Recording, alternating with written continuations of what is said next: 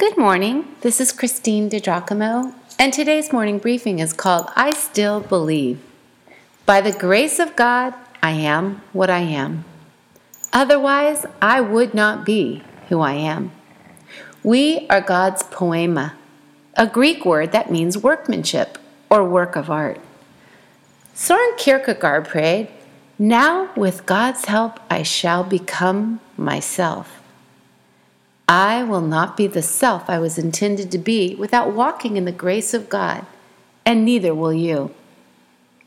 Earth's crammed with heaven, and every common bush afire with God, but only he who takes off his shoes, the rest sit around it and pluck blackberries. And again, I'm drawn back to Paul's succinct statement for the grace of God has appeared, bringing salvation to all men, instructing us to deny ungodliness and worldly desires, and to live sensibly, righteously, and godly in the present age, looking for the blessed hope and the appearing of the glory of our great God and Savior, Christ Jesus, who gave himself for us to redeem us from every lawless deed and to purify for himself a people for his own possession, zealous for good deeds.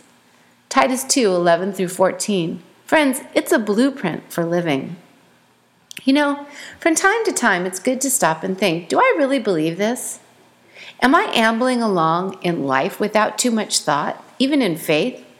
Or am I still gripped by the power of the gospel, the message of Jesus? Or put another way, if someone in Starbucks asked you what you believe about God, earnestly wanting to hear your answer, what would you say? Could you give him a good answer? Well, here's my answer.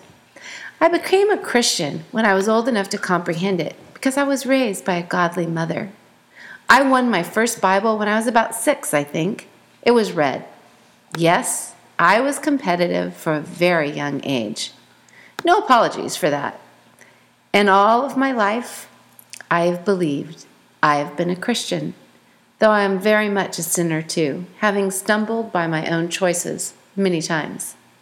I choose to stay at this thing of the Christian faith because knowing Jesus is the greatest adventure in my life.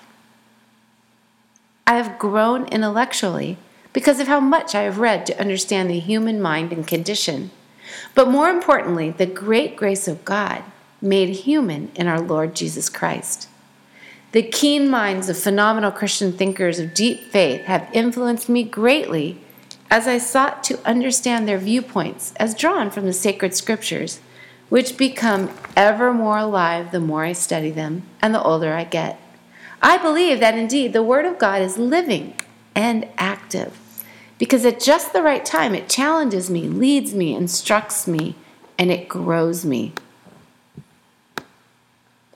Because of my relationship and adventure with Jesus Christ, I have met more people, had the most interesting, stimulating conversations with people the world over, almost always strangers, in the most unique situations, at various times, in public restrooms, intensive care rooms, and hospitals over the telephone conducting business, on the New York City subway, on transcontinental flights, in the gym, in the lab having my blood drawn, in bars, on the evil streets of the toughest sections of Long Beach, at soccer games, at funerals, usually ones that I'm officiating, on tour buses, in nail salons, in the chairs of makeup artists, in Los Angeles, New York, San Francisco, and most recently, Newport Beach, California.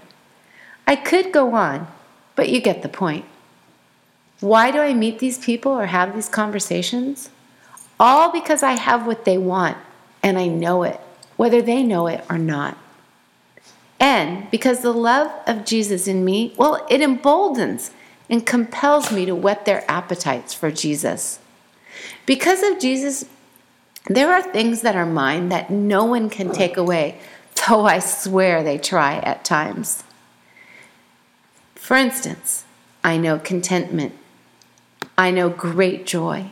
I know peace, and I experience wonder in His creation, especially the people, but also in birds and flowers and their colors.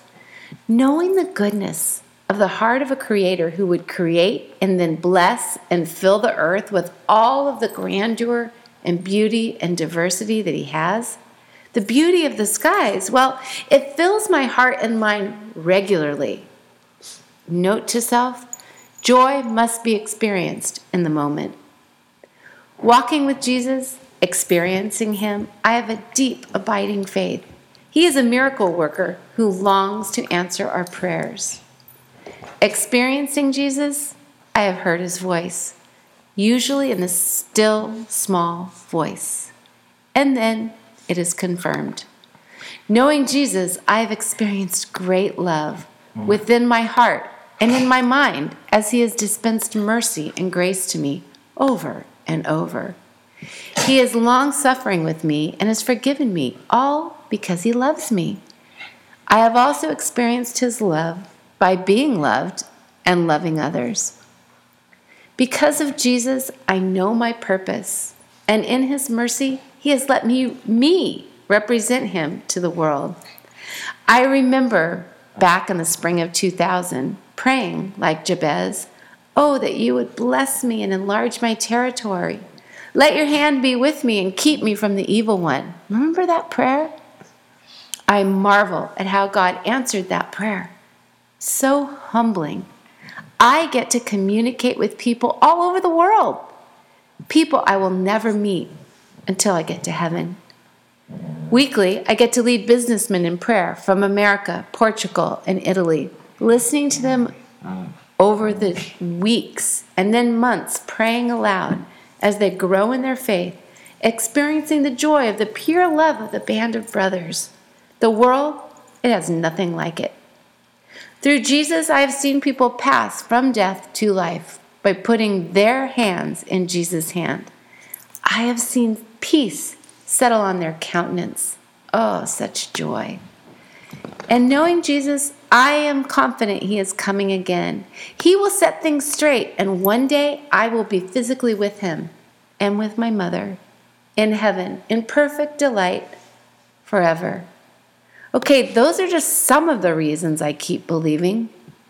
Take time and write out why you believe, if you do, and if not, why you don't.